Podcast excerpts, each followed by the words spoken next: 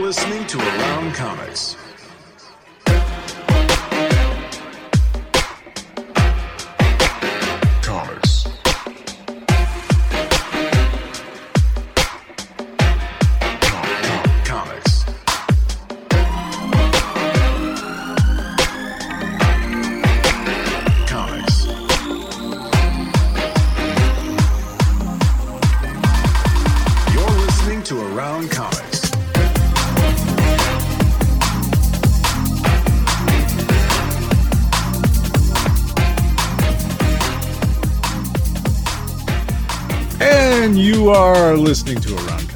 Episode 382, with Christopher Niesman and Brian Salazar, and soon to be Tom Soon to be Caters.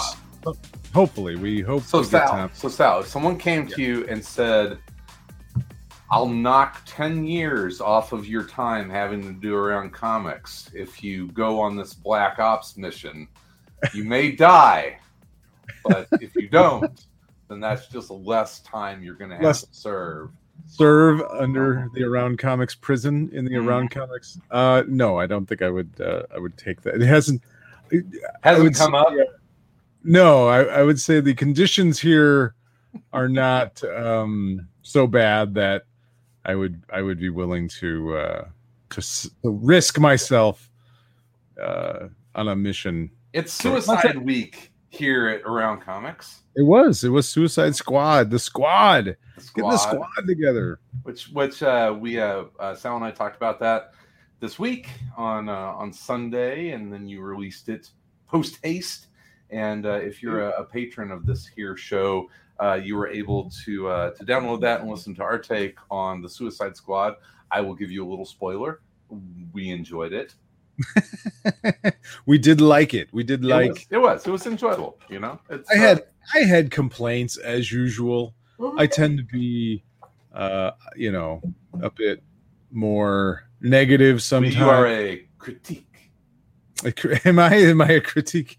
I don't Uh, know. if that's- Yeah, you know, and I, I think we agreed that um, really enjoyable, um, and probably I you described it. I think the best. It was um, an enjoyable um, film of great sing, great scenes that were just kind of strung together. It's it may not have, the the individual scenes were probably greater than the the whole of the movie.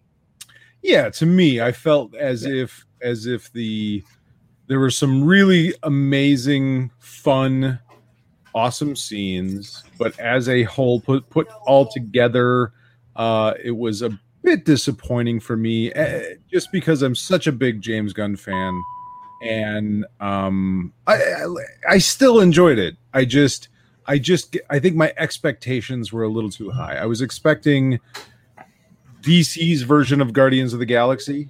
Yeah, yeah, and I think they kind of almost almost tried to bill it like that.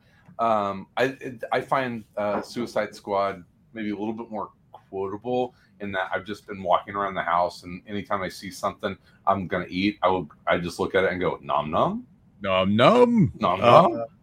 really, really, that's what you're thinking about right now. Hey, I have to ask you something completely unrelated with comics or uh, or, or this show, but um, I started watching Schmigadoon. Have you watched, We've have you watched that show? Of course, That's I have. like- It's, it's it's fantastic. It's really good. It's Uh, really smart, isn't it? And you and you, I sat down. I was just like, I'm gonna hate this fucking show, and I'm. I was the same this- way. Just doing this because Marta and I struggle to find things to watch that we enjoy together. And she's like, "We're gonna watch Schmigadoon." I'm just like, "I'm gonna hate this." And like four episodes later, I'm just like, "Yeah, this is really smart and super cute and smart." Yeah, I I I only watched it because I had nothing else, and it was like, oh, it's a it's like a forty minute show. I can burn through an mm-hmm. episode, and I'm like, I really like Cecily Strong. I think she's great on Saturday this Night show Live. is going to launch her into like big time stardom. and I, and I really like Keenan or Keegan Michael, Michael Michael Key. from obviously he's awesome. So I'm like, I'll give it a shot, but I'm probably not going to like this dumb show about musicals. and by the by the fifth episode, I was in awe of Kristin Sh- uh, Chenoweth's Yeah. in you know amazing performance of that like for it felt like 14 minute long one shot you know uh, you know uh song Well- i'm just like what the shit like this Have, is have amazing you seen her in other stuff? Kristin Chenoweth? yeah i'm i'm great. familiar with her did uh, you watch but Pushing Daisies when it came out? i did i i I She can't the- remember pushing Yeah. daisies at all, but I did love that show when it was out. I was disappointed when it was canceled. It was so ahead of its time. I feel, even though I can't, that's all I can remember. I can't remember anything about that show, Mm-hmm. Yeah. but Yeah. I just want. was- I yeah, I'm like, the funny little spritey blonde in that. Yeah. So, I just I watched this show and I was like, how has Chris not told me about this show yet? 'Cause that has to be a Chris show. There's no way he's not. And I was sort of excited, like maybe he doesn't know about it yet, and I get to tell him about it because this is a show he's gonna love. no, it's so it's unfortunately and and it's Marta's fault. But um no, we we've been watching from the beginning, and I just have the the house rule for me, which I Marta would be like, yeah, whatever, is we wa- we can watch Schmigadoon, but we we fucking watch Ted Lasso first. because Oh, they both they both new episodes come out on Friday, and I'm just like, don't get in on my Ted Lasso action. Uh, hey, Tom's here. Uh, sort Tom. of. Hey, Tom, are you there? Hey, what's up? He's working on it. Yeah, Oh, there he is. I'm uh I'm here. You can't see me. I've I've got I got I got bad I got bad bandwidth in Michigan. Audio only, Tom, Yeah. for today. That's Yeah. all right. Well, well, Audio we're- we're- only. We just we just survived the uh the edge of the storm, which this the storm is spanning from Upper Door County all the way to the south side of Chicago. It's like a 300 mile long storm front. It's coming your way, my friend, and it is not friendly. I look forward to it. it scared me back in the house. I was I was leaving the house and and I'm like, nope, nope, not going out in that. That's this Yeah. is just silliness. Yeah, shit, shit got real here in Milwaukee. So Well, we were talking about uh Schmigadoon, but um but we can change uh we can change things and uh talk about some comics now that we've Yeah. driven everyone away. So Yeah. before that, before that, we were talking about the the Suicide Squad movie, which uh, we were going to have you on ACTV this week as a special guest, but uh, you had some Michigan bandwidth you had to deal with. Um, we had a well no, we had a we had a we had a s- hour power outage. oh, gotcha. So Well, what, what's your electricity hot, for sixteen hours. what's your what's your hot take on the Suicide Squad so we can ha- see if we can have consensus. I think we lost him. I think Tom now has lost Yes. audio. We Either that only have really being very deliberate in his in his answer. Well, I'll tell you what's uh while we figure out while we try to get Tom back. Um, uh, do you want to talk about um, Suicide Squad comics? Sure, absolutely. I, I would I would enjoy that. There was one that came out that I I very much enjoyed reading this week. Yes, yes, and um, last week, I should say. yeah, We're always a week uh, behind, but I feel that that's okay. It gives people time to read comics along with us and then Yeah. and then discuss them. We don't need to talk about the stuff that's coming out tomorrow. No, We talk about the stuff that came out last week. yeah, or maybe like like like twenty years ago. Sometimes, Or yeah, or 35 years ago. Oh, we lost them completely. We yeah, lost- yeah. Tom, we'll we'll see if we can get That's Tom all back. Um, so yeah, this is uh this is a Black Label book. Yes, It Bla- is- Black label. I don't know is- what that means exactly, but yes, I it is. think it's it's almost like the um um I I almost think of it as an Elseworlds title, right? In that it's it's an out of continuity or it's its own continuity, own little pocket. Yeah, it basically I this is how I look at it. Um the things that happen in a black label book um don't don't happen in the mainline DCU. So like people can die, and which I actually find um, makes for a more interesting book. Um, there's a little bit more, you know, sense of like real danger for the for the characters in it. And so we're talking about Suicide Squad, Get Joker, uh, Yeah. written by Brian Azzarello, uh, with uh, art duties uh, largely by Alex Maleev, who I Yes. haven't really followed since Daredevil. You know, I I mean he he's been uh I couldn't tell you what he's been doing since then, honestly. I mean he's been doing stuff here and there, but I don't think he's been prolific in comics since then. Um but I yeah, he uh he's not been doing a ton of stuff. That Bendis gravy train seemed to an Well- end. Although Alex Maleev is a terrific artist, so I don't know that you know he is he is and i'm i'm a dumb old man as we've often discovered and whenever i first saw that and we talked about the artist i didn't put david um uh or alex maleev and the art together i thought it was david mack and i was like that's an interesting person to do a book with brian azzarello Yeah, you know what? That's interesting. You bring that up because you. I remember you saying that when when Yeah. I mentioned that this was coming out, and you were like, "Oh, that's weird," and I was in my and I- head it was david mack okay, uh, that makes more sense because I was like, "Really?" Because I felt like Maleev kind of fits Azzarello. I, I don't. absolutely it's Yeah. it's peanut butter and jelly and i just got stupid That's all right. So, it happens. yeah. We're you know we have a lot going on. It's a lot of artists to to follow and catalog in your your old age addled brain. But yeah i think i think Maleev uh was perfect. And i think Maleev was one of if i remember correctly like back in the daredevil days um people were given throwing a lot of shade on Maleev for um uh like using like screen captures as as, as models and that kind of stuff right? Yeah, yeah, but you know, whatever tools you need to use to to be a compelling storyteller, and I felt like as much as I love Azzarello and he's probably one of my top three writers of all time, I thought Maleev was the star of this book. It was so pretty. I I can't disagree with you. I think um that uh he you know he grounded it is you know his his work is really you know realistic based um you know not completely but it, it certainly does and it has a a grit to it both i think you know Yep. uh literally has a lot of grit in his great, great use of light and dark. He's a very moody artist. Um, yeah, he's perfect for Batman or Daredevil or you know things that go bump in the night.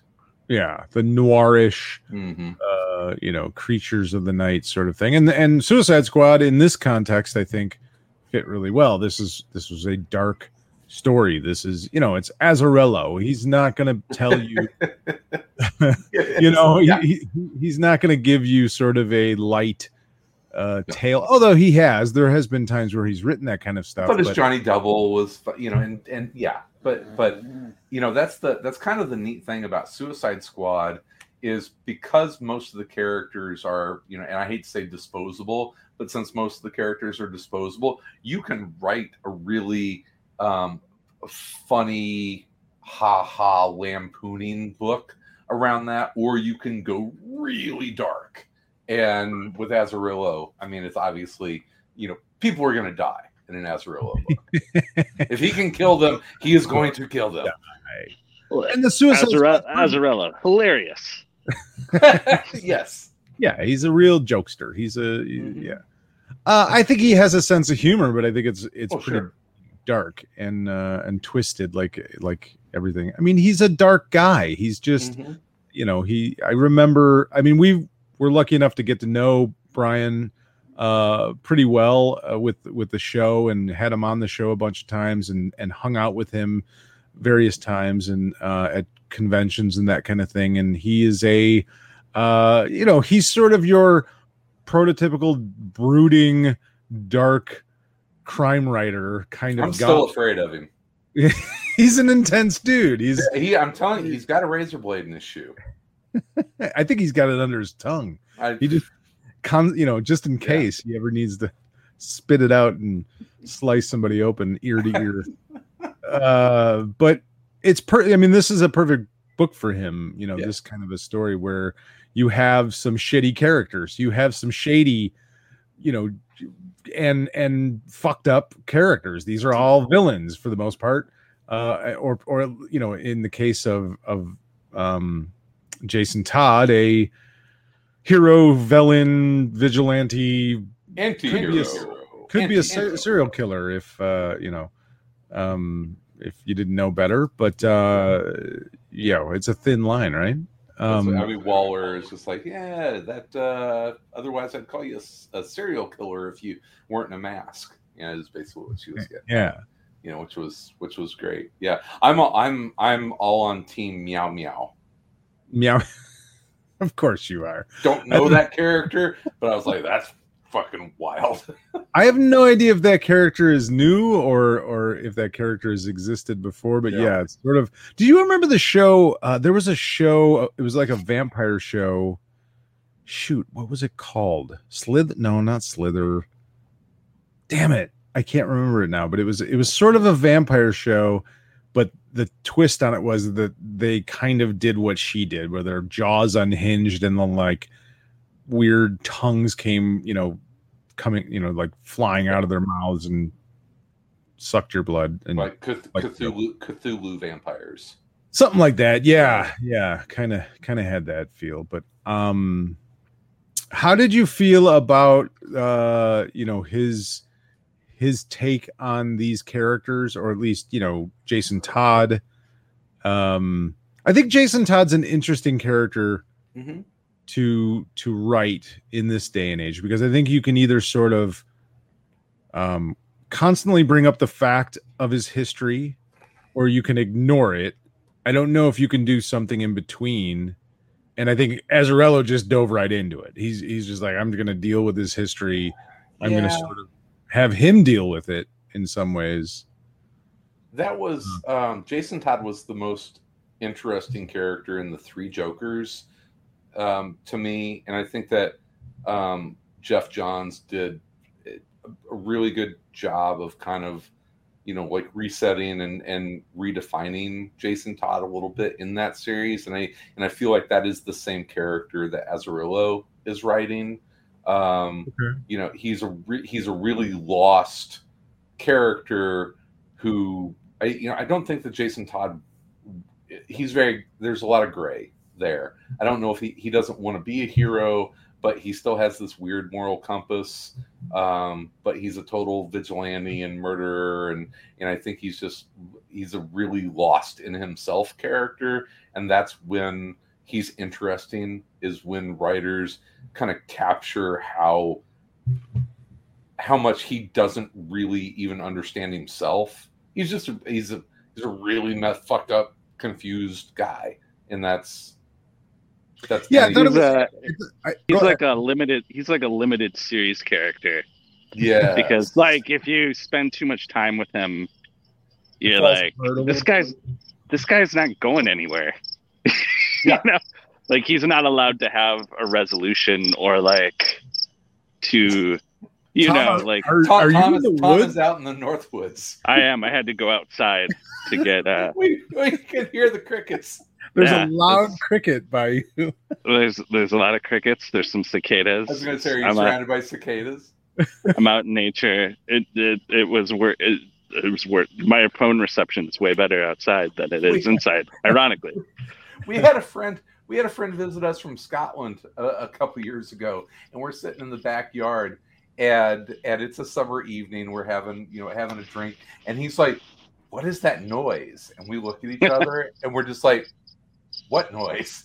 And he's just like, "That that noise." that I'm like, sound. what? We're it was- what noise? He's like, it's deafening. And, and and I look at Marta, and I'm just like, oh, he means the cicadas. And he's like, oh, yeah. And he's like, what are those? And Marta pulls up a picture of a cicada on her they're phone. like uh and he's yeah. like, oh Jesus fucking Oh Christ, we're surrounded by those things.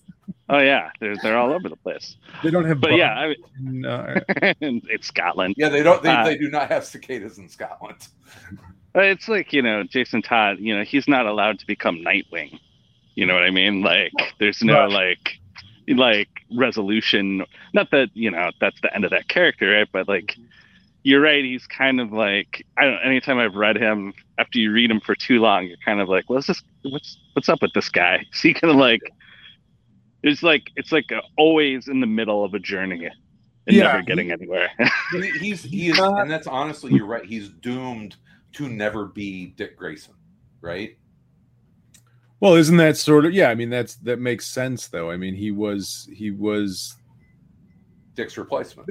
well, he was Dick's replacement, but the the the industry fandom sort of judged him and and you know made it so that he could never be the replacement.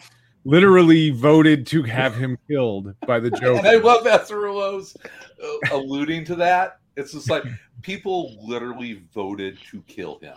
Yeah, yeah, he's so he's always in limbo, you know, like he, which is fine. I- I think sometimes, you know, I, I jokingly said he's a limited series character, but it's probably true because it's hard to imagine, you know, being with that character for like, I don't know, 30 issues of one story, right? It's like Yeah.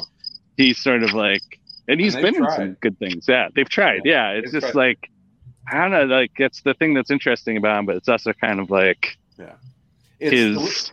the the defining moment for that character for me is from the Three Jokers when he has a very intimate moment with Barbara Gordon and she shuts him down, and I'm like, oh my god, that's the defining moment for that character. Is like, you know, he he wanted he wanted to kind of elevate to that level, and and and Barbara Gordon is just like, yeah, no, you're not, you're not Dick Grayson.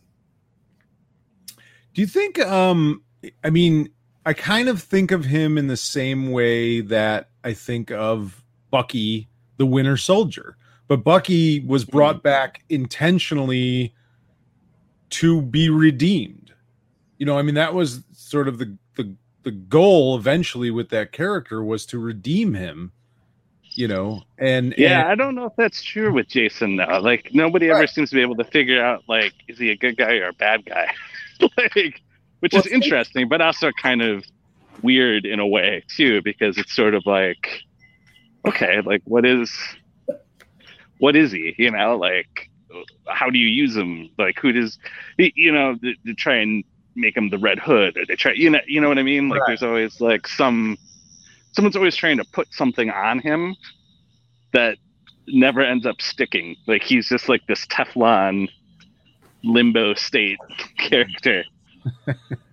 sometimes I guess you can't come back.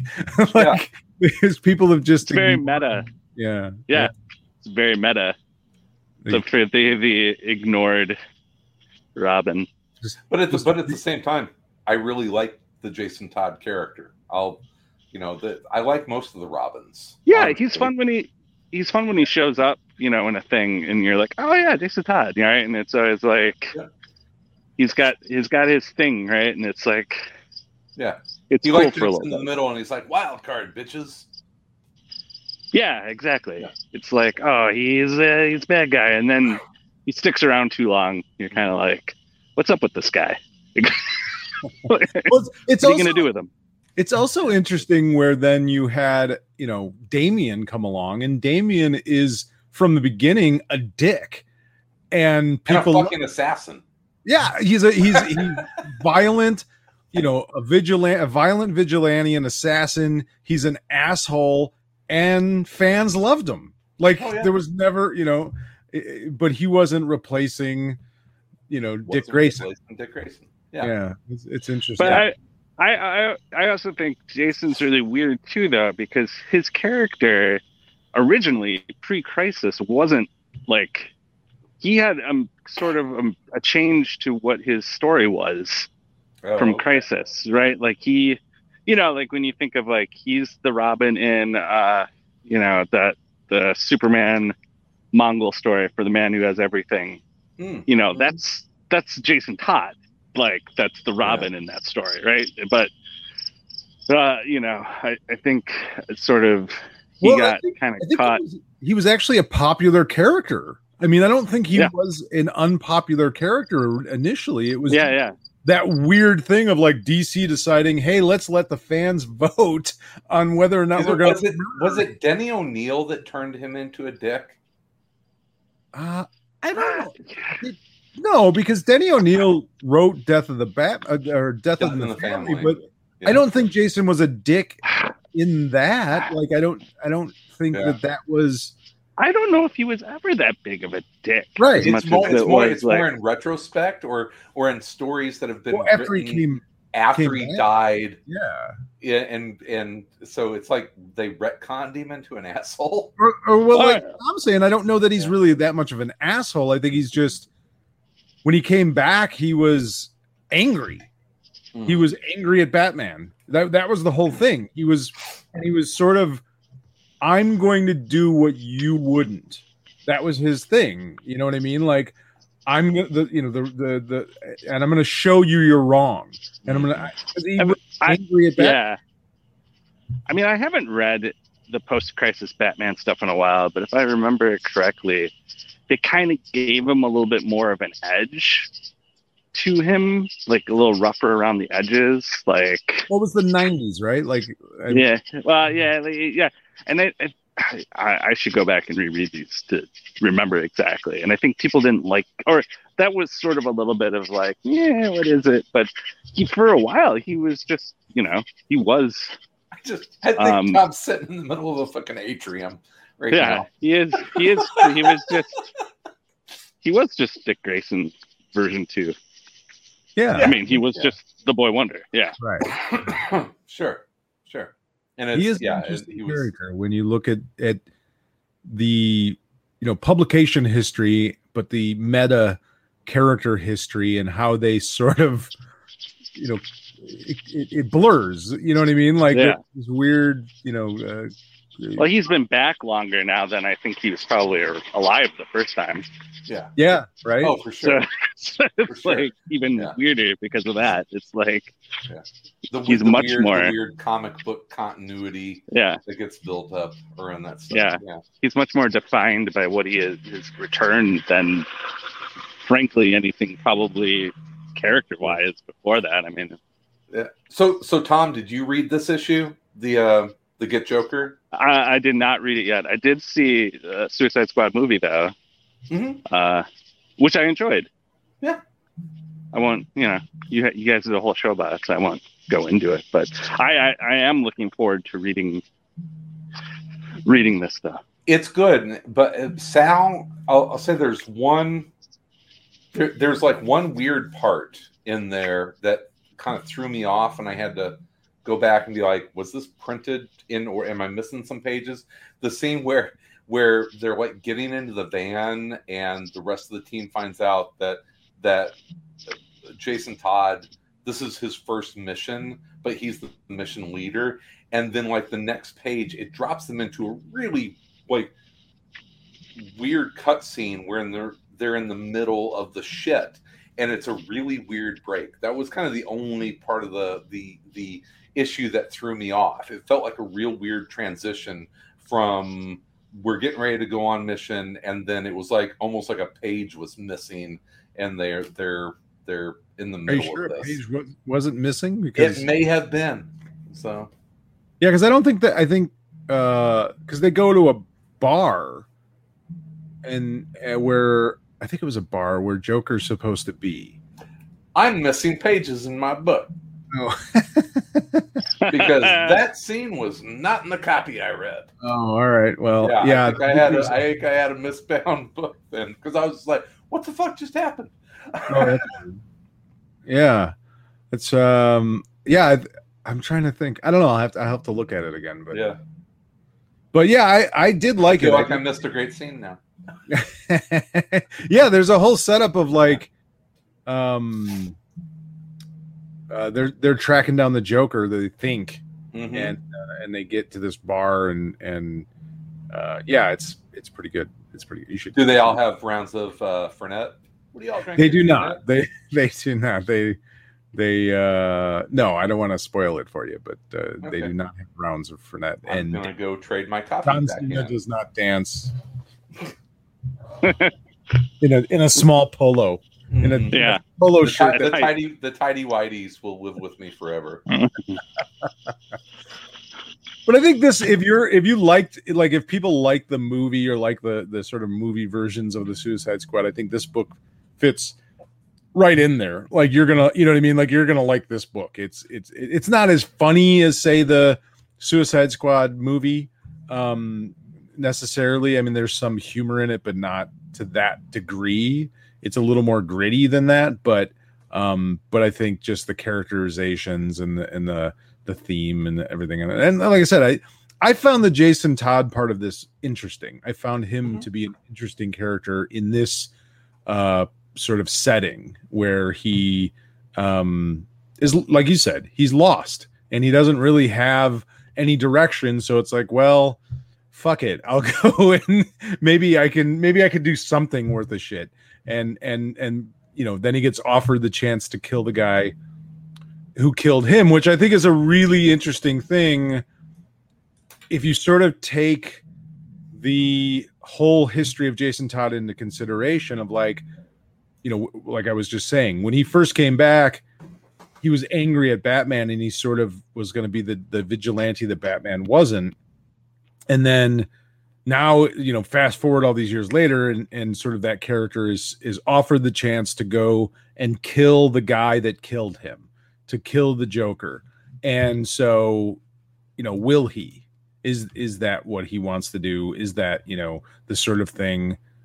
Has he changed as a character? Is this maybe a chance for jay even though it's it's kind i don't know what the black label i don't know how that fits into everything you know what i mean? I, I don't i don't know if it, if it's canon if it's elseworlds if it's what it is but um you know is this a chance for some version of jason todd to redeem himself or is he just going to go blow the joker's brains out or is the joker just going to kind of beat him at his own game or you know who knows? But um it was it was an interesting it was an interesting and the end the last page is awesome and uh the whole there's a twist sort of at the end and it uh it it was really good. So yeah good stuff. The Joker, kills, Jason, Todd again. with a crowbar he just well not with a crowbar this time he uses a jackhammer this time. That was the twist. He he decided a crowbar wasn't enough this time. Chris left us. I don't know what happened. I don't know if the storm got him or Oh no. yeah so um can you see us tom or you can only are you only listening to us as well I can see you. Oh, okay, good. All right. Um so yeah, that was that was pretty did you uh did you have anything you had read this week or or uh do you want me to to move Oh. I, I read the Ed Gein book. Oh, you did. Okay, yeah. I Yeah, yeah, yeah. I read that. What did you think of that? I thought it was awesome. Yeah, I and yeah. I, you know, it, it reminds me a little bit of like um, my friend Jeffrey, the Dahmer Oh the- yeah, the yeah, yeah. that uh, the thing that I liked about it so much was um, that it wasn't built based so yeah you know first before I say what I'm going to say I think we it's funny because we live in a culture where there's channels that are solely devoted to sensationalizing serial killers you know where it's like There's Netflix is. Oh yeah, where it's just like pumping out like those lurid details. And the thing that I admired about this was the time it took to not make him sympathetic, but to make him human and sort of like I you know, like try and put context to what his life was like, right? And like you know all the stuff about his mother and all the stuff you know like Yeah. building that into it of like listen you know like here's somebody who obviously had some you know mental health issues but also was probably put into like the worst environment that someone could be put into to like you know it, it, I, I just admired that the the time spent to like make sure that his character, you know, while not being like he was a good guy because he's not, but to be like here's like the, a bigger story about him that's not just like lurid details of the crimes, you know.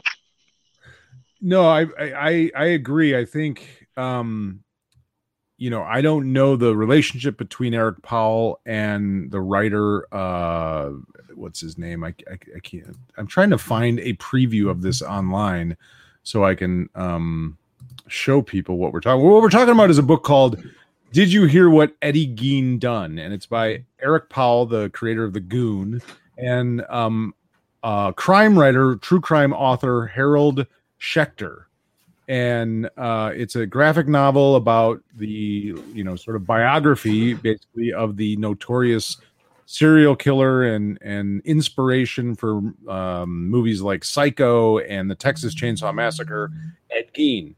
Um, and like you said, Tom, I think you know I was I was pretty aware of Ed Gein's story. I thought I knew uh, a bit about him and his story, but I didn't know uh, you know, a lot of the stuff that was in this book, and and um, I was really haunted by it. I have to say, like, I I don't I don't genu- generally get sort of freaked out or weirded out or creeped out by stuff um, at this point in my life, but this book really made me think a lot, um, and and also just it, it it shocked me in in a lot of ways, and not not so much the graphic representation of the you know what he did and mm-hmm.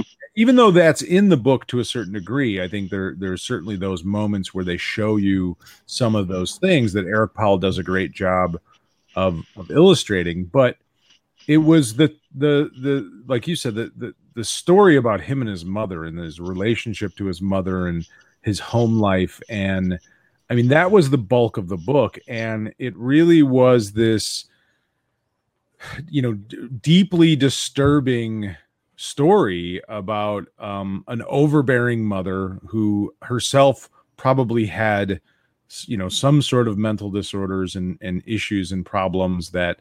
Uh, that probably should have never been, you know, raising children, and uh, and and him being sort of isolated uh, and and raised by her in a in a situation that couldn't have been any worse. Now, at no point in time do I feel like it ever made excuses for him. You know, the book, yeah, you know, didn't do that, and I and and I think you know you sort of said that same thing where it's like it didn't make him seem like a good guy in any way. Um, it made him seem like a monster, but it just sort of gave you a well-rounded picture and factual information. And I don't know if you got to the end where where they sort of go through and uh page by page you know or not page by page but any anything that they changed or that yeah, they yeah. sort of you know uh not that they made up or but there were some scenes that they changed the timelines on things uh for dramatic effect. And there were some things that they they moved around and and there were some things that they kind of guessed at educated guessed but they they told you exactly what they did. And yeah you know, but 95% of it was factual based on reports and interviews and that kind of thing. And man, it was, I, I was disturbed by it. I'll be honest. I was really, I, you know, I think it's because it, it, it went beyond like, look at this fucked up stuff this guy did. Yeah. So like, the things that he did are so much more horrifying and, and sad. Yes. When you like know maybe more of the story and you're sort of like oh you know like there's a sadness to it that kind of lingers beyond like the like the sensational elements of it of like i don't know the you know like the idea of you know like he was a kid at one point and he was a kid mm-hmm. that you know like had no friends and mm-hmm. like mother drove away anyone who would be his friend you know and just like the tragic elements of that of like of like somebody you know who knows? Like if he wasn't so isolated if he wasn't so like in this situation where like he had no the you know he had nobody he knew besides his mother or trusted or knew you know like would he have done the things he did I you know who knows maybe maybe not but like they sort of they gave more dimension to that of how sad it was mm-hmm. like not just like scary but like tragic and sort of yeah tragic is the perfect word. The whole thing. I mean, obviously the killings, the murders, the the people that he murdered is tragic, but the but this makes the whole story so much more tragic. The the the idea that he, you know, in some ways was created. You know that he even had to exist. You yeah, know, exactly. it's tragic and and yeah i think that's really why it affected me so much um yeah i i, I could not sleep the I read it i read about half of it or more Yeah. in one night. And um i couldn't sleep. I and not that i was like afraid. I just couldn't stop thinking about it. I couldn't stop Yeah. thinking like dwelling on the tragedy of it the the sadness of it the the just everything that you know the the I, I just couldn't stop thinking about that story. And this happened before i was born you know so I, it was a powerful book and in my Who, opinion who published it? it was i think it's self-published basically i think originally they had put it out on kickstarter um Okay. and then they published it through albatross press which is eric goons That's the, that's Eric Powell's. Powell. Yeah. yeah. Yeah. publishing company so um they but they sent us a preview um Mm-hmm. i don't think it even comes out until tomorrow or maybe not even until later on in the month so i don't Yeah, even know You, I mean, you've been talking about this book. I know it's it's it's like it's stuck with you because it you really keep did talk- you keep talking about it, and that's you I- don't do that a lot. Yeah, I well, when I was younger, I was, I, you know, I, when I was in my twenties, I went through a phase where I was very much into true crime, serial mm-hmm. killers, and and that kind of stuff. And and it's You always were been ahead some- of your time, Sal. it's always been something that's been fascinating to me. Um, but I really kind of fell off of it after a certain point in my life. I just it did, you know, there would be things that would come up like the show, you know, Mindhunter. I loved that show and and certain things that would come up, but I didn't really spend much time sort of studying serial killers or looking into these stories or that. And I think Tom, you really, you know, sort of nailed it where where it's like it became so sensational. So, you know, it's like these these people become uh celebrity. You know what I mean? Like it's Ed Gein people you can't mention Ed Gein without t- talking about Psycho or with, without talking about Texas Chainsaw Massacre or without talking and they they become these almost celebrities where they're bigger than life. And I so I think I got to the They point, become like Freddy Krueger, yeah, you know, exactly. you know, where it's like not a real person, but it's like actually he was a real person, yeah. and the people he killed were real people. John Wayne, John, Wayne, John Wayne Gacy. You know, it's Yeah. Dahmer. I mean, it's yeah, all of them. But people but have a hold a fascination with them.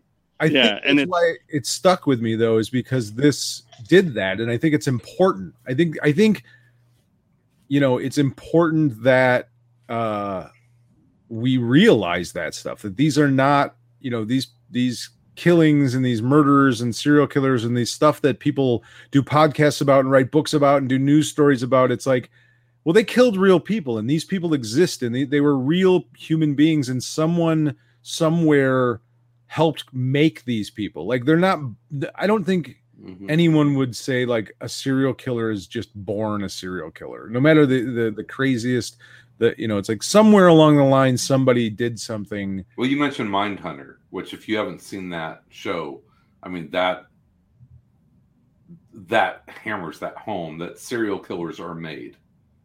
yeah and and so i think when you when these you know movies and tv shows and books and podcasts and stuff sort of emphasize the celebrity part of it or the you know the bigger than life part of it we we ignore or forget the other parts of it. And and you know i don't know. I just i i think this is this was sort of a rare thing. And in a comic book you know what i mean? Like it was it was rarely do you see I, as much as i liked my friend dahmer i thought that was really good and and Mhm. um an interesting book. This one this for whatever reason this one really just kind of uh affected me in a lot of ways and i thought it was just really well done really excellent uh storytelling and and i don't i don't know that you could do it much better than what these guys did I think to me, the art is the thing that sort of elevated. You know, I liked my friend Jeffrey, it's my friend Dahmer. I forget the exact name of it. Um, but the yeah, You- the, by, uh, by the way, Tom, major props because you talked about that in like around comics version one, like 10 years like seriously 10 years ago you were talking about that book before the movie before any of it you were talking about that book Yeah, I, I, I think that I think Eric Powell's art kind of brings it even up another notch, right? Of like ah, the way, um, I, like the way he does faces, like the faces of like the characters, like it's so sad. They're like the actual emotion comes across, you know, where it's like the hurt and like the like um the pain and anger and stuff. It, Yeah. it just is so like palpable, and you can feel it, and you can like the the the crimes are so they're they're not sensational. They're gross and dirty, and like like it's not disturbing. There's like the the way they sort of portray it. It's sort of like this isn't like oh wow, look at this crazy thing. Isn't that wild? You know, it's more like it's which disgusting. is so much And, like- how Ed Gein's story has always been portrayed. Yeah. any serial Yeah. killer, it's always uh, uh, like a freak show. It's like a, it's, Yeah. you know I mean, It- yeah eric powell is really good at drawing people who are worn out that's Well, I think one of the things I really enjoyed about his art in this was that it was a little different than what you see in the Goon or some of his other stuff, where it wasn't quite as cartoonish. It was a little more realistic, but yet there were times where he would push the reality yeah of push it characters. You know, like his mother at times, like when he was Mhm. especially later after his mother was dead and yet she would sort of haunt his you know dreams and and waking he days like that kind put pushes the bounds of perception a little bit. Yeah and and i thought he did an excellent job with that and and and even like I said th- there were times where like some of the depiction of the crimes and the scenes and that kind of stuff were i mean they were gross. They were you know they were not in a fascinating way. You know what i mean? Not they were they were jarring yeah and and and i thought that was uh, an excellent job Yeah. by him doing that because i think it's, Dismem- dismemberment isn't nice. It should not be. Yeah It's should really i mean yeah Well, I think- of anything. when we talked about Suicide Squad, I brought up the fact that the scenes with Polka Dot Man's mom yes. were disturbing to me, and I, and I think it was part of that was because I just came off reading this book, and it's like that's not a joke, like that's not funny, No, his mother really fucked him up. But it's like it was played as sort of a joke, like it was it was a twisted Mhm. joke, but it was sort of played as, for humor, and it was like I, I didn't find it's dark it, it's fucking dark humor It's- because really because it's serious but it looks hilarious. Right? Yeah, I don't know. I just uh, and like I said, maybe it was because I just came off of reading this, Mhm. But it was like, yeah, that didn't. That was one of the things in the in it that didn't land for me. Like I didn't. okay I it was like it, it was more disturbing than humorous. yeah You know that that they mm-hmm. kept going back to that that joke. You know, and it was just like, all right, I, I got it. No, nobody does parent issues like James Gunn. I suppose. I suppose It's a theme. It is that, that It's people a have, theme. People have some fucked up parents, man. I mean, we talked about it, man. Latch latchkey generation. Everybody's Yeah. been abandoned by their parents to an extent. now they're just coddled and babied. Everybody gets a goddamn trophy, Chris. Yeah, exactly. I say we ban Tom. You spend at least what? Make your your children spend at least six or eight hours a day without their parents, right? Yeah, totally. Yeah. And I Good ignore man. them when I am around. Yeah. and I ignore him when I Go get go get dad a drink. That's me. Yeah. I was I was listening to another podcast um by a, a the guy I can't think of his name off top because I didn't know who he was until I was lis- I I listened to the podcast. It was Quentin Tarantino, but it's one of the showrunners for the show uh Billions, which is a show that I have a love hate relationship with, but very good podcast. Uh, and he and he was talking to um, an actress on Billions that started off as sort of a TikTok, Instagram performer.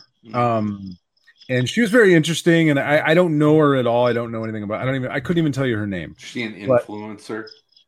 No, yeah, but I think she was more of a performer, and then then she she was trying to be an actor, and she was sort of doing it in a way during during COVID, where it was like she would write sort of skits for herself, sort of, but not funny skits necessarily, more dramatic, more interesting characters. Like she would, yeah, kind of. I, I don't know. I didn't, I'm just going off of what was said in the podcast, but she was talking about once again her childhood and and she she was very candid and I like the podcast because he he seems to have this ability to sort of drag out candid information from people and she was talking about how she has this burning desire like her her whole thing in life is to perform so well that someone is happy so joyous at her performance that they're okay with dying. Like that is what That's Drives- a, that's that's a pretentious kind of darkness. It is.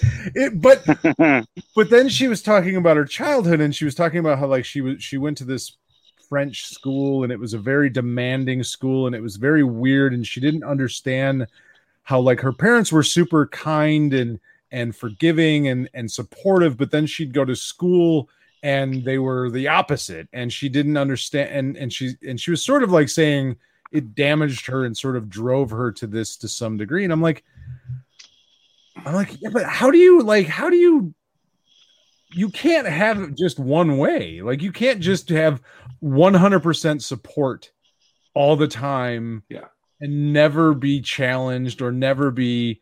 You know, I'm not talking about abuse or anything like that, but it's just like it- it's weird to me. Like, And I never want to make light of someone else's damage.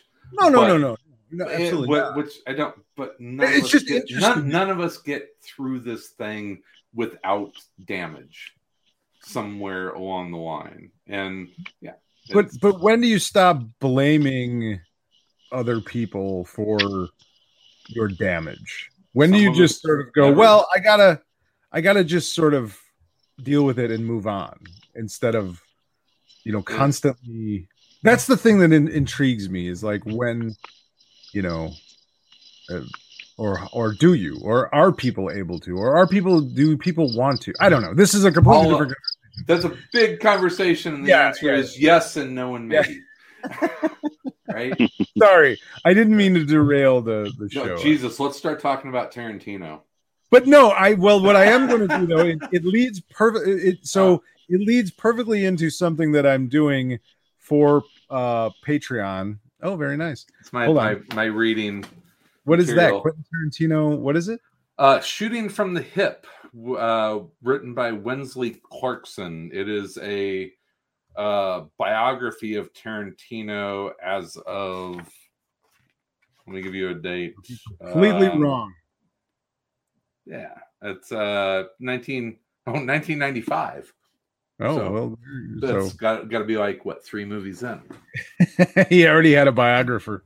Yeah, exactly. Um, no, but I so I'm going to be doing uh I'm going to be doing some interviews with some comic book writers. I've I've already set up a couple. Um, and but it's going to be a very specific thing. I think I'm going to be calling it origin stories or origin story, and it's going to be talking about their first sort of finished work and Mhm. the process how they got there. And and in doing that i'm also going to talk about like i want to talk to people about writers specifically because i'm very interested in i have a hard time finishing anything. Like i'm a i'm a no, i'm a shadow writer. I'm a shadow artist. Like i want to to write but i i can't seem to finish anything. So i've decided to use this podcast for my own benefit and i'm going to talk to writers about how they got that first thing finished and and and but also talk to them about sort of like what led them to write and and to that moment of like i got this done So it's going to be origin story, Nice. and it'll be on the Patreon. It'll be a Patreon Sweet. exclusive. So I already got uh, my first one set up for next week, and a couple of more in the pipeline. So Nice. um, uh, yeah, Outstanding. yeah. All right, guys, it's starting to it's starting to rain on me. Ah, you got our shit. so I'm Uh, if Yeah. you're get if you're getting what we did, get Nah, into I your think get into your basement. The right, problem I'm, uh, is recording outdoors. yeah. I will I will talk to you guys later. All right. Uh, I, I enjoyed talking about serial killers. We'll speak soon. We'll do a true crime podcast soon. Yeah. Yeah, yeah, yeah. Later, Tom. We'll talk Later. to you next week. See you, man. No, I had to go for a second. My my neighbor called me. He's like, "There's some weird people walking around our houses. There's like people like you know weird guys knocking on doors and whatnot, and like all of our street lights are out." So my neighbor was freaking out and calling me. Oh. So Did you grab a shotgun? no, I was just your- like, I no, I said, I said, said, dude, lock your door, turn out your light. It's fine. Yeah. What does he want you to do? Yeah, I, he's just like, look out, just they're in my they're in my front yard. I'm like, Zach, I'm not going outside. I'm not, not going to spot these guys for you. like, what do you want me? You know, like, go out and talk to them? Oh. Yeah. You ever? Do you remember that movie? There was a movie. Shit. What was the name of that movie? The There was a- purge. No, no, no, no. way, way before that, there was a interesting movie. I cannot remember the name of it, but it was. uh Look at you with all your Sox gear on. Oh, you're a Hmm. Sox fan. All of a sudden, you're back. Dude, I've been a- wait. I've been waiting for the the next championship. They sweep the since, Cubs, since, and since 2005. I'm so ready. Oh. I'll be at the parade this year. You know, talk Just to my talk to my boys. pathetic. You know, Just I've been. I've been a fan for so long. so sad. You're so. I will I legit just grab this out of this is actually Marta's cup, and I was you're wearing a hat that's a Sox hat. You so how, did Oh. you just Oh, grab got that? a Sox. I've got a Sox hat on. Oh Look at that. yeah, look at you, look at you. Anyway, Hold on, um, hold on. I'll switch it with my Bucks hat. What was I saying? Yeah. Oh my God, you're so bad. You're you're just it's pathetic. There we go. All right, there, my Bucks. Because why fear the deer? This is History why you have. Making. fifty this is- years. Fifty years we've been waiting, Sal. We've been waiting. this is why you have no hair because those hats. Mm-hmm. They know you're dishonest. They know you're not a true fan, so they destroyed your follicles. That's what I you. have. That's with my. I've, de- I've destroyed my follicles with my lying. This is true. Yes, exactly. So, a little backstory, folks. I was in Kansas City, Missouri, uh, the other day, and it was like 120 degrees out. Uh, but yet, we went to uh, we went to a, a Royal Sox game, and the the Sox got absolutely murdered. And so I told Sal, I sent him a picture from Kauffman Stadium, and he blamed me for the for the Sox losing because the baseball gods hate me Well, I mean, and will punish any team that I root for. I think once again, this goes back to your dishonesty as a fan. You're you're bagging come- wagon. Why- ba- Why Bandwagon can't I be a Sox fan? Why can't I be a Sox fan? well, you, I just I think you have like six teams you root for do now. not. I have two base two baseball teams that I root for. two. I'm, I'm You can't Card- wait. Wait, you told me before we started the show you can't wait for the White Sox to be playing your Milwaukee Brewers. No, I didn't say my, will, Oh, you Milwaukee be- Brewers. I said I, I. That was. I will root for the White Sox in that series. hardcore. Mm. Marta's the one you have to worry about because she has a she's like me. She has an American League team and a National League team. She has Pathetic. adopted the Brewers. that right as- there, that right there national- is sad and and and and disgusting that you have an American League team and a National League team. You, you first of I all, think, I think it's completely, completely no, within No, the realm of, the- of acceptable not fandom until to have to have a second team in a different league that you in, enjoy watching play. if you were a true baseball fan, you would I'm a either Cardinals fan. You know that. That is the team well, I live then- with. then you should you should be so disgusted by the designated hitter rule that you should never allow yourself to Well, if I'm that fucking disgusted about it, I've got a really bad future because that fucking d- horrible Uh, what, what, what, thing what? is, is coming to the National League. Oh, that horrible, awful thing. It's an abomination. It's Uh-huh. an See? abomination. Now, now you pretend. Don't pretend to be a, a National League fan. We know you're not. It's, the DH is an abomination, but I'm going to have to get used to it because it's coming to all of baseball next year So once every- again, this has been around baseball. You enjoyed the show. That's we that all the should- we- comments? you know that maybe that's a Patreon thing. We should we should do our own twib for Twib? this week in baseball. Oh, this week in. ba- I don't watch enough baseball. I'll play though. Mel Allen. I- I don't watch enough baseball. I'm Mel Allen. I don't. I uh, I did enjoy. So the White Sox were on um, ABC for the first time in I don't know forever, and uh, they had Al Michaels Oh on during God. the game, and uh, and and, and uh, he was just reminiscing about all his different accolades in in sports broadcasting but he, he could not help himself during the game to to start calling the game as as it was going on a even though play-by-play were- guy, man. Yeah. So, Yeah. it was You pretty want to cool. you want to talk about a crew not made uh, by one call, but I mean Al Michaels was a you know little known announcer until the uh, the USA versus Russia hockey. the miracle on ice I mean, do that- you believe in miracles That- I But mean, then he had, that he had game. so, so many things after that too though i mean he's Well, that, I mean that that made him a a national level Yeah. announcer without a For doubt. So nobody nobody really knew who Al Michaels was before then. well I Yeah, my dad hated Al Michaels. what He was a fucking Mets fan. whatever mets fan Yeah. did you did anyway all right are we is that enough for around comics tonight are we uh Um. Oh no. Uh. One more thing. Um. We have a trade talks that we need to get Oh. uh going. So I just it's something that we've talked about a little bit in the past. It's by one of your favorite uh current writers, a guy that I would actually love uh for you to do an origin story with. Uh it is we it is not uh the immortal Hulk, but uh, I picked uh, We Only Find Them When They're Dead, Volume One. Oh, terrific. I've been meaning to read that. I have not Yeah. read it. So this will give me a wonderful excuse to read that book. Yeah, Al Ewing. Al I would-.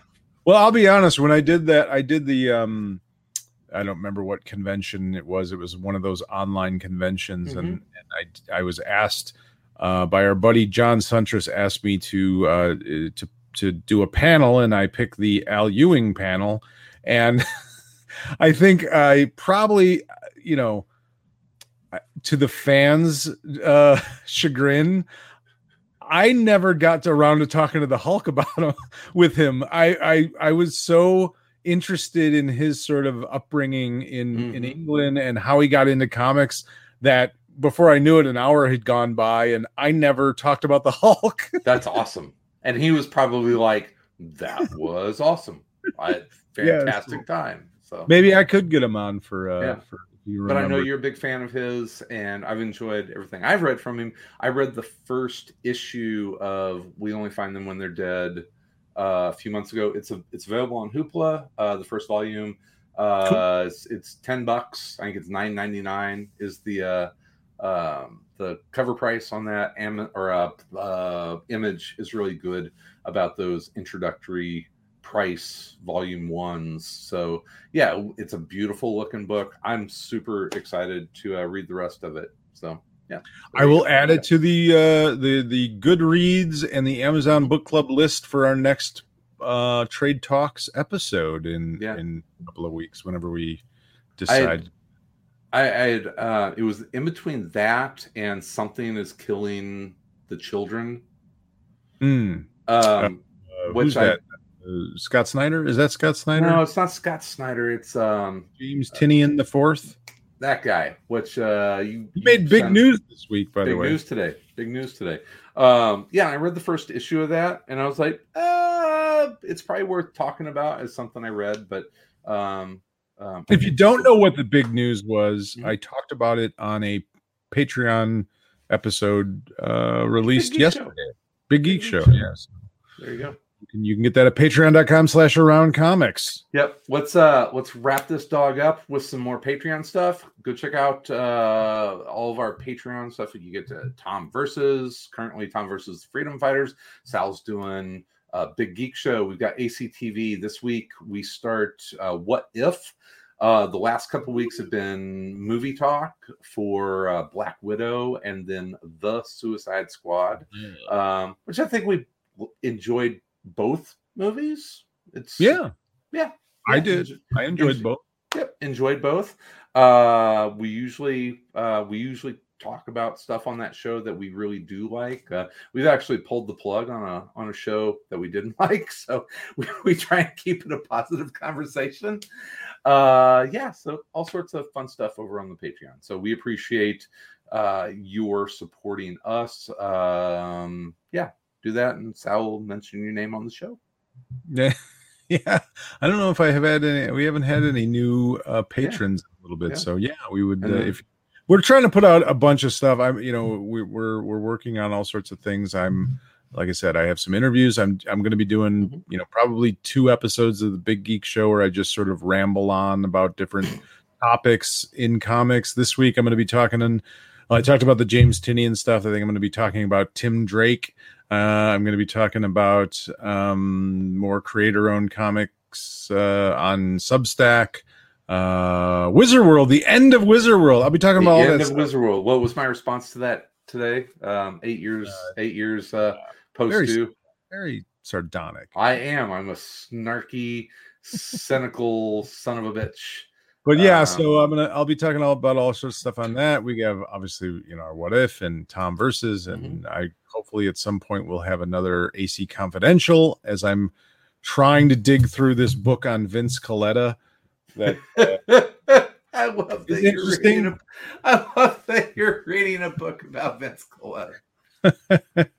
blame fucking uh blame uh, uh Amazing. what's his gosh I can't even think of his name. What's it? Blame uh Ah.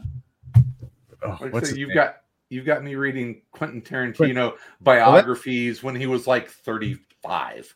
I'll tell you what, I'm reading a, Uh-huh. a really interesting book. I, I've decided that I, after reading the Tarantino novelization of Mm, of his so good. movie, Yeah. uh, Once Upon a Time in Hollywood, and then I I'd been listening to every podcast with him and interview with him and everything on him, but he always talks about different stuff. And one of the things he talked about with this book, um, it's uh, it's um, a book on of the four movies that sort of were the beginning of new Hollywood, the the change from old Hollywood to new Hollywood, new Hollywood. So it's The Graduate, Bonnie and Clyde. Um, Butch and Sundance. No, it wasn't Butch because that was year, years later. It- they were all the four. It was the same year. There were four Oh. movies. Years four. It's like The, the, the conversation probably around. no, no, no, that's much later. That's Yeah. seventies. Um, Gosh darn it! I should have really looked this up before I start talking about stuff because I can't remember a goddamn thing. I read the book, mhm. but I love the book. It's amazing. It's amazing. Yeah. The writer. Planet of the Apes. No, it wasn't Planet of the Apes. Um. Oh gosh, I'm gonna look it up real quick just so I don't so sound. like- New Hollywood. So this would be. You said The Graduate. Who else? it's like 1970. No, it's before that. It's, that's Graduate sixties. Uh, where the hell is it? God damn it! Yeah, I'm trying to think of other kind of like groundbreaking movies of that. The thing that's Uh, fucking oh, good is that uh, I've only uh, um, what's I've the only, uh, the um, the baby, the demon baby. Um, no yeah, Rosemary's Baby. Rosemary's Baby. No, not that one. No, I'm just thinking of like '60s movies that kind of changed the landscape. Um, you know, that's it's kind of is that the one that put Polanski on the map? Really? Oh yeah, for Yeah. sure. Yeah. Yeah. I mean, before that, he did like uh the vampire, that weird vampire movie, and some other piece of shit. Uh, he hadn't done anything. Yeah.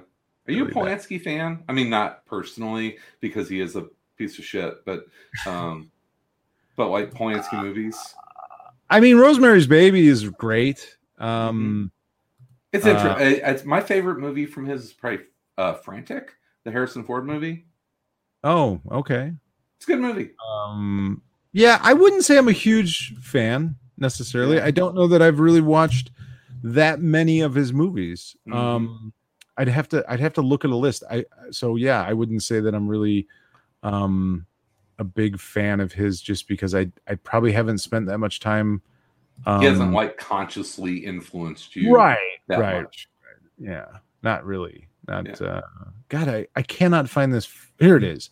Pictures Pictures at a Rev- Revolution, five movies and the birth of the new Hollywood. It's by Mark Harris, and uh, it's an epic account of the revolution uh, hit Hollywood to through the stories of five films nominated for the 1967 Academy Awards. Mhm. So it's uh, um, what are the five movies? It's The Graduate, uh, Bonnie and Clyde, Splendor in the Grass, Guess Who's Coming to Dinner, oh sure, uh, Heat of the Night, and Doctor Dolittle. okay. Yeah, I can. Uh, yeah, those- he, uh, heat of the night and and look who's coming to dinner. I I should have expected those, remembered those. um but uh it's a fascinating book because the way that he writes it isn't just like talking about these movies it's talking about the production of the movies it's talking about how these movies got made it's talking about all the sort of inner workings of hollywood and then he throws in the, these much like the once upon a time in hollywood book he just throws in these sort of not necessarily non sequiturs but tangential things about like oh here's a you know there was this you know moment where you know uh, Jane Fonda throws this party at her beach house and it's it's sort of uh her dad and all his old actor friends and Jane Fonda and all her new young actor friends Oh and wow, yeah and, and that kind of stuff so it's really a fascinating book and, I, the and- what boy to be a fly on the wall for that. oh yeah i mean that's the whole thing with this everything in this in this book is like Yeah, if you're a fan of Hollywood, if you're a fan of of 1970s movies or before that, Mhm. it's like all the things that he talks about. But it's so well written, and Tarantino talks about it being like his favorite book on movies. Oh. Um, and it's great. But I've yeah. decided, like, oh, I really, like, I really love books about movies. I've you know, like I, I love, I've always loved Yeah. movies, but I, I've like, oh, I've like, I really like, I, I've had a hard time finding books in the last 10, 15 years of my life that capture my attention. Like I, I buy Mhm. books all the time and I start reading them and I, I rarely finish a book anymore. yeah.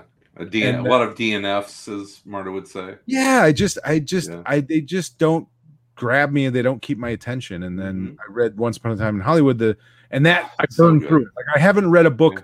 that quickly in Yeah. 25 years I'm trying to finish up the Rook, which you um, suggested to me, and I'm enjoying it.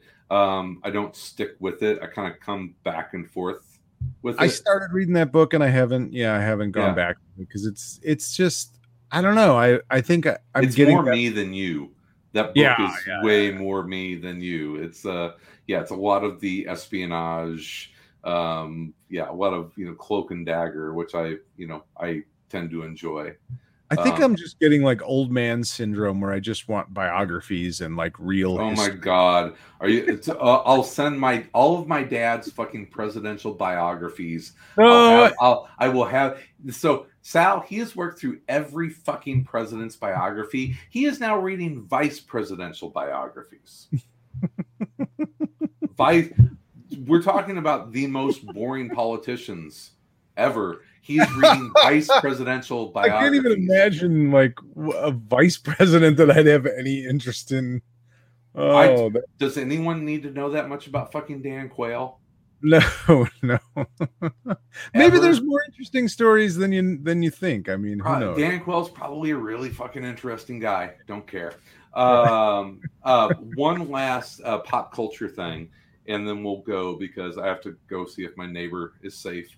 Um, uh, Anyone in his driveway I- yet? I think, yeah, really, it could happen. Um, so we probably both agree that the zombie genre is probably just about spent at this point. I don't know if I'm going to go Oh, out of my way. I It, I mean, when was the last time that a zombie property was enjoyable for you to to like actually actually watch it and and see something different? You know, Uh, Zombieland. Zombieland was probably Zo- the last. Yep, and that's one. probably what like ten years ago now. Is it that long? I don't know. Yeah, some, Probably. I don't know. I mean, they've Maybe. had a sequel, and the sequel came They out had a sequel. like three years ago. Um, I mean, I thought Zack uh, was it Zack Snyder's zombie movie. I can't. I can't even remember the name of it. Uh, oh god, the uh, with the one with was bad, Eh, bad, yeah, bad. you know, it was a bad. big. Not, it was not good. It was not good. Um, he has too much money. That's the problem with Zack Zack. I've decided they Yeah. give him too much money. He we needs saw to. he, exec- he was the executive producer budget. for the Suicide Squad, right? yeah, that's probably Yeah. probably why I didn't like it as much as I wanted to. There's a little Zack Snyder stank on it. Um, I started watching Black Summer about two three weeks ago. It's the Netflix. It's supposed to be the prequel for for Z Nation, which is a really almost campy sci-fi channel quality zombie show that I've never liked. But Black Summer, um, probably the best zombie show I've seen but I have to take a break from it because it is one that it it it makes you need to take a break from it. Because it's the the story i mean the the way that they do a lot of the storytelling it's it's following a group of characters. And so you'll get to a point where you know eventually what's going to happen but then it will backtrack and follow an, either another set of characters or another another character up to a point and you know that there is this impending doom that they're walking into but it tells that from their point of view at different times it's a, it's a lot of of, of um, you know handy cam type footage where you kind of feel like you're running after them you know in scene. That's kind of how it's shot. Uh yeah it's it's a really good zombie show. I was shockingly I've been, So- meaning to watch it. Uh, it's it's foreign, right? It's a it's um title. I don't. It's a, it's a Netflix show. Um, uh, majority of the actors. It takes place in the United States. Um, there's a couple foreign actors in there. Um, Oh. I thought it was a subtitled show for Nope. some reason. nope, Oh, nope, okay. nope. Takes place like outside of Denver, um, or something like that. Um, it's yeah, I think it's it's Colorado. I think it's where it where it kind of fictionally takes place. Uh, it's What if it's those harsh. It's fucking those- harsh. What if those weird people in your yard are zombies? Could be. Could be. You never know. I Yeah. mean, Well, that's I mean that's the kind of thing of this show is that you're in the right state though. Wisconsin. There's a lot of firearms here. Yeah, exactly. Mhm. Plenty of Yeah.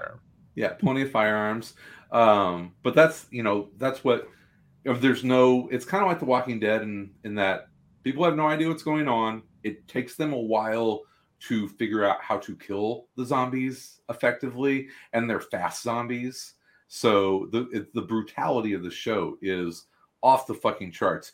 There is a moment if you keep watching it, I I I want to get your opinion where you'll be like, uh, okay, now it's taking me out of the story. There's there is a moment where where I'm apparently just everyone going to be waiting for that. well, it's you'll see. I'll just I'll just say there's a moment in the show where apparently everyone becomes incredibly well trained in using firearms, like out of the blue.